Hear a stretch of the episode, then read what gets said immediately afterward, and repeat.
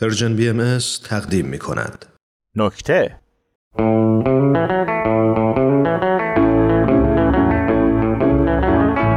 خب سلام سلام سلام سلام. بسیار خوش اومدم و بسیار خوش اومدی به برنامه نکته. شنوندگان عزیز هم بسیار خوش اومدن. خب می‌دونیم امروز قرار چیکار کنیم؟ خیر. تهیه کننده ما از ما خواسته که راجع به صلح عمومی صحبت کنیم و صلح عمومی رو معنی کنیم و صلح عمومی رو تفسیر کنیم و راجعش مصادیقی بگیم و مثال بزنیم تا برای شنوندگان عزیز روشن‌تر شه. خیر.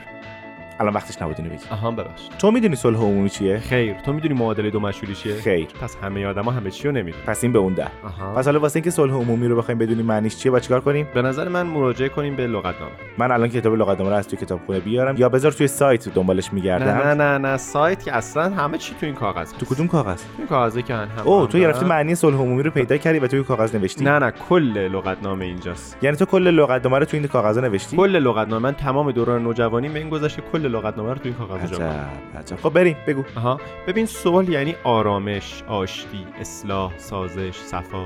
خب من که از اینا هیچ نفهمیدم اینا یه سری کلماتی بود که خب، مثل شعار بود. خب مثال. ازش داری؟ ببین مثلا الان میگن که توی صلح عمومی مرز برداشته میشه. بله. مرزها از بین میرن. مرز برداشته میشه. بله. یعنی کشورها دیگه مرزی ندارن. خب چه. فایده ای داره این یعنی این خطهای روی نقشه کلا از بین میره. خب خیلی چیز عجیب غریبیه. چطور؟ به خاطر اینکه مثلا فرض کن من از اسپانیا پا میشم میرم توی فرانسه. به جای هلا میگم بونجور. آها یعنی لابد صلح عمومی بشه همه می‌خوان با یه زبون صحبت اصلا بکنن. امکان اصلا داره. کمدیه. مثلا همه اسما رو میریزن توی کاسه توش که انتخاب می‌کنن. من به نظرم این شدنی نیست. پس چرا تو لغتنامه اومده؟ من میگم اصلاحش کن. کاغذو بیار اگه قلمو بیار. بدین. خط بزنم. خب بریم بعدی. معنی خودمون رو بعدا اضافه می‌کنم. آره حتما.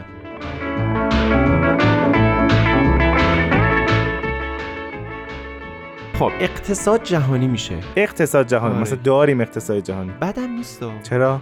مثلا الان ببین تو ساعت ها رفتی تو صف دلار وایسادی دلار خریدی یورو خریدی. ام. بعد اگه یهو بگن دلار همه دلار استفاده کنن به نفعمونه این باشه ها.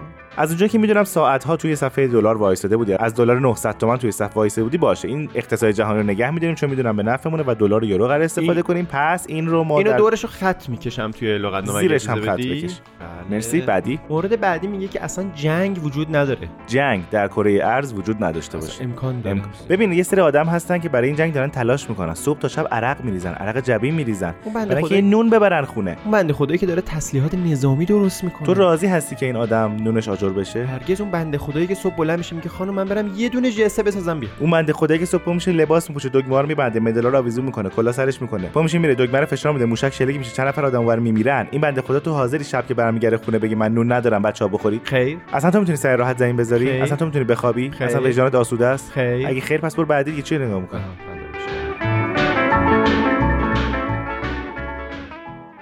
نکته بعدی اینه که میگه برابری حقوق انسان ها و در نتیجه اینکه صلح مفهوم مطلقی نداره. اصلا خودت بیا قضاوت کن. اینا با هم متضاد نیستن؟ صد درصد. اینا یعنی متناقض نیستن؟ یعنی اونی که بگم.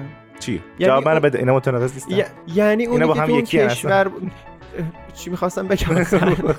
یعنی اونی که تو اون کشور بزرگ زندگی می‌کنه با اونی که تو کشور کوچیک زندگی می‌کنه یکی هن. نه یعنی اونی که تو شمال کشور زندگی می‌کنه با اونی که تو جنوب کشور زندگی می‌کنه یکی هن. اصلا یعنی اونی که تو مرکز شهر زندگی می‌کنه با اونی که تو حاشیه شهر زندگی می‌کنه یکی هن. خیر یعنی اونی که دست راسته با اونی که دست چپه یکی هن. امکان نداره یعنی اونی که خواهره با اونی که برادری یکی هن. عمرن خیلی خب پس نتیجه می‌گیریم صلح حتی خصوصیش هم دیده نمیشه چه برسه به عمومیش احسنت پس بیا جنبندی بکنیم بفرمایید بر طبق مثالایی که آوردی صلح عمومی زمانیه که مرزی نباشه بین انسان ها بله. زمانیه که جنگی نباشه بین انسان ها بله. زمانیه که اقتصاد یکی شده باشه. این اینو این حتما در هر صورت هست. هست. اصلا این باید باشه. یعنی اقتصاد جهانی شده باشه. زمانی که آدما تلاش کنن زبان خط یکی کنن. بله. و اگر همه این اتفاق بیفته اون وقت به نفع کیه؟